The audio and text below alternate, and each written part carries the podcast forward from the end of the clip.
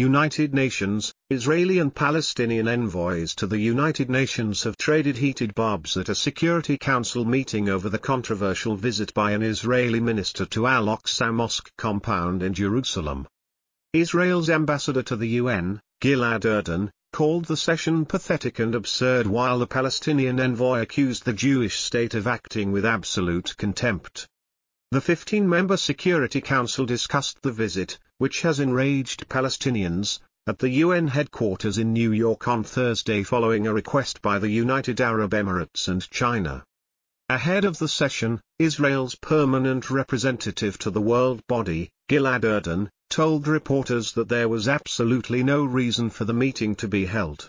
To hold a Security Council session on a non-event is truly absurd, he said.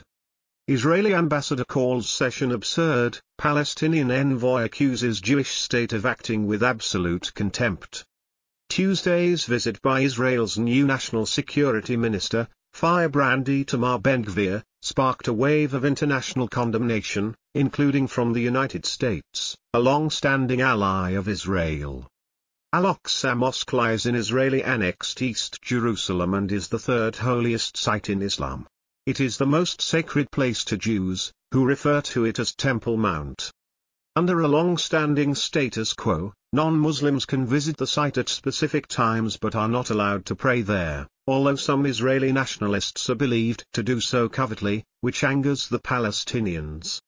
Erdan said Ben-Gvir's visit was in line with the status quo and whoever claims otherwise is only inflaming the situation. To claim that this brief and completely legitimate visit should spark an emergency Security Council session is pathetic, he added. Western governments warn such moves threaten the fragile arrangement at Jerusalem's holy sites. The Palestinian ambassador to the UN, Riyad Mansour, accused Israel of acting with absolute contempt for the Palestinians, the Security Council, and the entire international community. He called on members of the Council to take action against Israel. What red line does Israel need to cross for the Security Council to finally say, enough is enough, and to act accordingly? Mansour asked. U.S. diplomat Robert Wood told the meeting that America opposes any and all unilateral actions that depart from the historic status quo, which are unacceptable. We urge both Israelis and Palestinians to take the necessary steps to restore calm, prevent further loss of life and preserve the possibility of a two-state solution, to peace in the Middle East, he said. The UN Security Council has adopted several resolutions on the Israeli-Palestinian conflict over the years and supports the two-state solution to peace in the Middle East.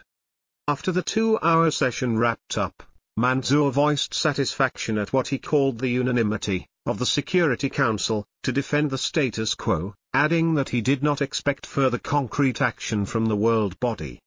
Published in Dawn, January 7, 2023.